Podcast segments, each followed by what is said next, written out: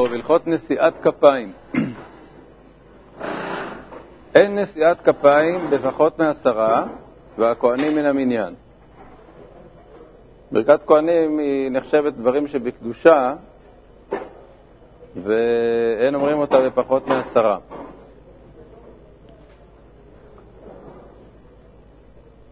הכהנים מן המניין, יש אבא מינא שאולי צריך עשרה מתברכים, כמה שמלן שלא. הכהנים יכולים להיות חלק מהמניין.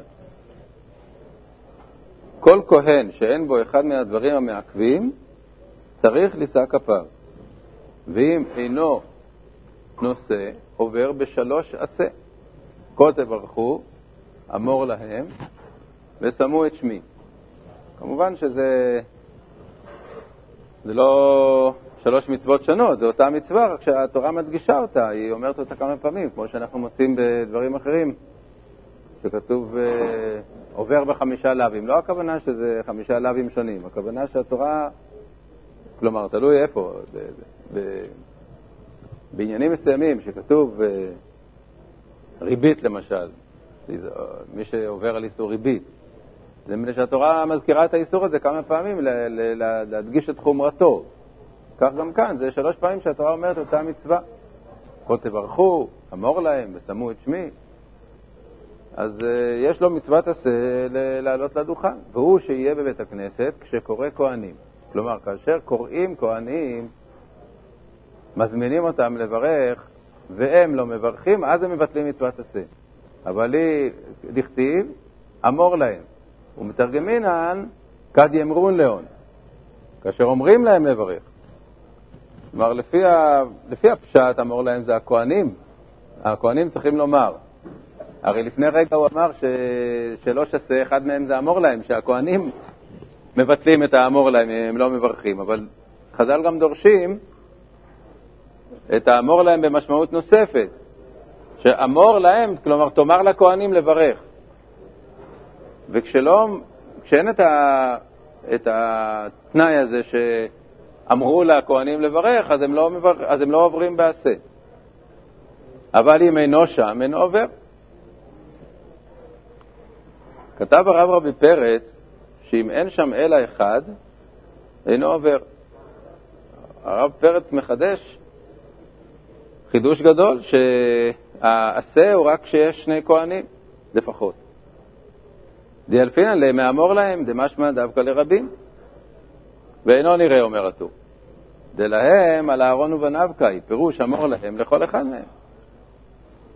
החידוש הזה של רבנו פרץ, שבפחות משני כהנים אין אה, מצוות עשה, לא נראה לטור, כי הוא אומר שאמור להם זה לאו דווקא לרבים, זה לכל אחד מהם, כל אחד מהכהנים. ואם הוא נושא כפיו, מתברך, דכתיב, ואברך מברכך. מי שמברך את ישראל, מתברך, אז נוסף לכך שהוא מקיים מצוות עשה, גם אה, מבטיחים לו שהברכה תחול גם עליו. וכן מצוותו. יחלוץ מן עליו, שזוהי מתקנת רבן יוחנן בן זכאי, שלא יעלו לדוכן במנעליהם. כמובן, מן התורה זה לא, לא משנה, מנהלים, בלי מנהלים, אלא זו תקנה שתיקן רבי יוחנן בן זכאי, שלא יעלו לדוכן ממנהליהם, וה... והסיבה היא שמא תיפסק רצועה. כלומר שאם יש לו אה, נעליים על הרגליים, אז, אה, אז הוא עלול לעלות בנעליים קרועות, או נפסק אה, השרוך וכדומה, כל מיני דברים שמסיחים את הדעת. אנשים מסתכלים, רואים אה, דברים מוזרים, אז הם, אה, זה מסיח את דעתם, ולכן, ולכן תיקן רבי יוחנן זכאי שיעלו בלי נעליים. שאלה של הגרביים זה זאת שאלה, כלומר, ודאי שבגרביים מותר לעלות, השאלה היא להפך, אם, אם צריך לעלות בגרביים. או שצריך דווקא לעלות, אה, או שעדיף דווקא לעלות אה, יחף. אז יש בזה דיון קצת בפוסקים. בכל אופן, למעשה, למעשה מותר לעלות גם עם גרביים וגם בלי גרביים. וייטול ידיו ויברך על נטילת ידיים. זה כמובן אמור במי שהסיח דעתו מאז הנטילה של הבוקר, שהסיח דעתו ממש, כלומר שהוא חושש שהוא נגע במקומות המטונפים. כי הרי אם הוא נטל אה, ידיים לשחרית והוא ברך על נטילת ידיים, אז אין שום סיבה שהוא יברך עכשיו על נטילת ידיים כשהידיים נקיות. אלא אם הוא, הוא בין הנטילה של הבוקר ל, ל, לעלייה לדוכן, הוא הסיח דעתו והוא חושב שהוא נגע במקומות המטונפים או במשהו אה, שטעון נטילה, אז הוא צריך לטעול בברכה לדעת הטור. זה גם לא מוסכם, יש ראשונים שסוברים שבכלל על, נטיל, על עלייה לדוכן אין בכלל נטילת ידיים בברכה, ואפילו במקרה שהוא יודע שידיו לא נקיות, לא תקנו נטילת ידיים בברכה, אלא הוא פשוט צריך לנקות את הידיים. וכך אנחנו נוהגים. אנחנו נוהגים שלא מברכים אף פעם על נטילת ידיים בעלייה לדוכן, אלא אם כן אדם לא בירך בכלל בבוקר. כלומר, אם הוא לא בירך על נטילת ידיים בבוקר, כש... כשהוא קם לפני התפילה, אז הוא יברך כמובן אז. אבל מי שברך בבוקר, אפילו שהוא אחר כך יודע שהוא נגע במקום לא נקי, הכהן לא יברך על נטילת ידיים. וכתב הרמב"ם ז"ל שצריך ליטול עד הפרק, כמו בעבודה.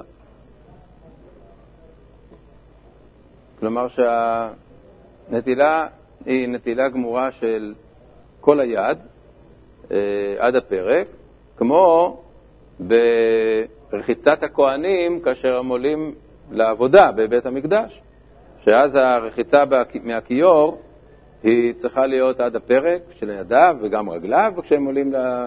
כשהם הולכים לעבודה. אז אה, גם בברכת כהנים ש... שיש בה נטילת ידיים, צריכה להיות נטילה עד הפרק. וכשמתחיל שליח ציבור רצה, כל כהן וכהן שבבית הכנסת נעקר ממקומו לעלות לדוכן.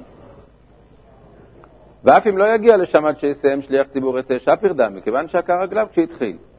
אבל אם לא עקר רגליו ברצה, שוב לא יעלה. כלומר, יש עניין של, אה, הגמרא אומרת שצריך ל, להתכונן, לעקור את רגליו לעלייה לדוכן כאשר השליח ציבור מגיע לברכת העבודה. כי הרי אה, ברכת הכהנים היא סמוכה לעבודה. למה בכלל תקנו ברכת כהנים דווקא ב, ב, במקום שתקנו אותה, דהיינו אחרי ההודעה? מפני שכתוב שבמקום הראשון, במקום שזה מסופר בתורה שהייתה ברכת כהנים, דהיינו בחנוכת המזבח, בחנוכת המשכן, אז כתוב, וירד מעשות ה... וירד אהרון מעשות העולה והחטאת, ואז הוא נשא את כפיו אל העם וברך אותם. כלומר שהברכה צריכה להיות קשורה לעבודה. ו... ולכן מי שלא יתכונן לברכה בברכת עבודה, ברצה, אז שלא יעלה. וכשעוקר רגליו לעלות, אומר, יהי רצון לפניך, השם אלוקיי, שתהא ברכה זו שציוויתנו לברך את עמך ישראל ברכה שלמה ולא יהיה בה מכשול ועוון מעתה ועד עולם. עכשיו, מה זאת אומרת שהוא לא יעלה? לא יעלה, אז הרי לכאורה הוא מבטל מצוות עשה, העניין הזה של אה, לעקור בשעה שאומרים רצה זה ודאי לא, לא מדאורייתא. הכוונה היא לא יעלה, אלא יצא מבית הכנסת, כי אמרנו שלא עוברים בעשה, אלא אם כן הוא שומע שישראל אומרים לו עלה, כלומר שקוראים כהנים והוא לא עולה. אז כהן כזה שבזמן ברכת רצל לא, לא עקר את רגליו, הוא שכח, נשאר יושב במקום שלו, הגיעו כבר, שליח ציבור כבר הגיע למודים, אז עכשיו הוא, הוא צריך לצאת מבית הכנסת, כי אם הוא יהיה בבית הכנסת הוא יבטל מצוות עשה, זה לא שזה מדאורייתא שצריך לעקור רגליו ברצה, אין לזה משמעות מדאורייתא, אין בכלל תפילה מדאורייתא. אבל uh, כיוון שחכמים תיקנו שצריך לעקור רגליו ברצה, אז אם הוא לא עקר רגליו, הוא צריך לצאת מבית הכנסת, ואז הוא לא, י... לא יבטל את המצווה. הוא פירש רש"י שלא יתחיל בברכת יהי רצון עד שיעלה לדוכן, ואז יתחיל ויאריך בעד שיכלה אמן של הודעה מפי הציבור. כלומר שהכהנים אומרים את היהי רצון הזה כאשר הם כבר אה, נמצאים במקום שלהם ב, בדוכן. ומסיימים אותה אה, יחד עם שליח ציבור שמסיים את הברכה של הטוב שמך ולך נאה להודות, ואז הקהל עונה אמן על הכל, ואז הם מתחילים אה, את ברכת הכהנים. ועולים לדוכן, ועומדים שם פניהם למול ההיכל ואחוריהם כלפי העם, ואצבעותיהם כפופים לתוך כפה, כלומר, הם עומדים עמידה רגילה. עד ששליח ציבור מסיים מודים, ואז, אם הם שניים, קורא להם כהנים, ומחזירים פניהם כלפי העם. ואם הוא אחד, אין קורא לו, אלא הוא עצמו מחזיר פניו. העניין של קריאת כהנים, אז uh, ראינו שרבינו פרץ אומר שבכלל אם אין שני כהנים אז אין ביטול מצוות עשה. והטור חולק עליו וסובר שאמור להם זה לאו דווקא לשניים. אבל בקריאת כהנים, זה הגמרא אומרת שקוראים דווקא לשניים. כלומר, ש... יש פה לכאורה ראיה לשיטת רבנו פרץ, הרי, הרי מצד אחד אמרנו שאם לא קוראים להם, אז הם לא מבטלים את המצווה. המצווה היא רק כאשר אומרים להם. מצד שני, הגמרא אומרת שלא אומרים כהנים, אלא לשניים. לכהן אחד לא קוראים כהנים, לא קוראים לו כהן. אז יוצא לכאורה שרבנו פרץ יכול להביא מפה ראיה שאם אין שניים אז אין מצוות עשה. כי הרי אם אין שניים אז לא קוראים להם. אבל uh, הטור סובר שהדבר שה, הזה ש, שלא קוראים לאחד זה לא מפני שאין מצווה, אלא, אלא uh, יש בירושלמי, שירושלמי אומר היה כהן אחד אומר כהן, ואם היו שניים אומרים כהנים. הבבלי סובר שבמקרה שזה כהן אחד, אז מוותרים על הקריאה, על האמירה, כנראה מפני שזה פחות מכובד ש, ש, שבסך הכל יש כהן אחד שהוא מברך, אז מוותרים על הקריאה הזאת. אז נכון שבמקרה כזה הקריאה של הכהנים לא מתקיימת, אבל הברכה היא כן ברכה דאורייתא, מפני שסך הכל אה, הציבור עומד ומחכה לברכה של הכהן. הרי זה גם כן, זה גם כן אה, סוג של... אה, של פנייה, כלומר כאשר השליח ציבור מפסיק, הרי מה קורה? הוא מגיע לטוב שלך, שמך ולך נאה להודות. והוא שותק. אז מה פירוש שהוא שותק? שהוא מחכה שהכהן יברך. אז זה גם כן סוג של פנייה אל הכהן. כלומר, זה, זה לא שמדאורייתא צריך דווקא להגיד את המילה כהנים. ותקנו שיגידו כהנים רק שיש רבים. אולי בגלל שזה לא כבוד להגיד רק לאחד, או שלא יתבלבלו, פעם להגיד כהן, פעם להגיד כהנים. ולפי הירושלמי כן אומרים כהן כשיש רק כהן אחד. לכן אה, זה לא ראיה גמורה לשיטת רבנו פרץ. בכל אופן, מכאן יכול להיות ראיה לשיטתו. אה, אז אם כן, כשיש רק כהן אחד, אז לא קוראים לו, אלא הוא עצמו מחזיר פניו. וכתב רבנו תם, שאין לשליח ציבור להפסיק לקרות כהנים, דעה והפסק בתוך התפילה. אלא חזן הכנסת, פירוש הממונה על כל צורכי בית הכנסת, קורא. כלומר, שאמירת כהנים לא תהיה על ידי החזן, כי זו הפסקה, אלא על ידי מישהו מהקהל, על ידי אה, גבאי או מישהו מהקהל. עכשיו, זאת שיטת רבנותם, וכך נוהגים האשכנזים. הספרדים נוהגים שכן אה, שליח הציבור קורא, ואיך הוא קורא? הוא לא אומר רק את המילה כהנים, אלא הוא אומר את כל הפתיחה הזאת, אלוקינו ואלוקי אבותינו, ברכנו בברכה המשלשת בתורה, ואז זה הופך להיות כאילו חלק מתפילת השליח ציבור. חלק מתפילת השליח ציבור זה שהוא אה, מבקש בקשה של אה, התקבלות ברכת הכהנים, ואז, בתוך כדי זה, אמורה מפי אהרון אה, ובניו כהנים. אז הוא אומר את המילה כהנים בקול, וממשיך גם עם קדושך כאמור, כלומר שבעצם הוא אומר נוסח שלם של בקשה, ולכן זה לא מהווה הפסק. אבל לפי מנהג האשכנזים, שאומרים רק את המילה כהנים, אז לשליח ציבור זה לא מתאים. הוא, הוא פתאום אומר כהנים, זה כאשר הוא נמצא ברצף של תפילה. לכן, אה, לשיטת אה, רבנו תם, הוא לא אומר, הוא לא קורא את, את המילה כהנים, אלא מישהו אחר מבית הכנסת קורא.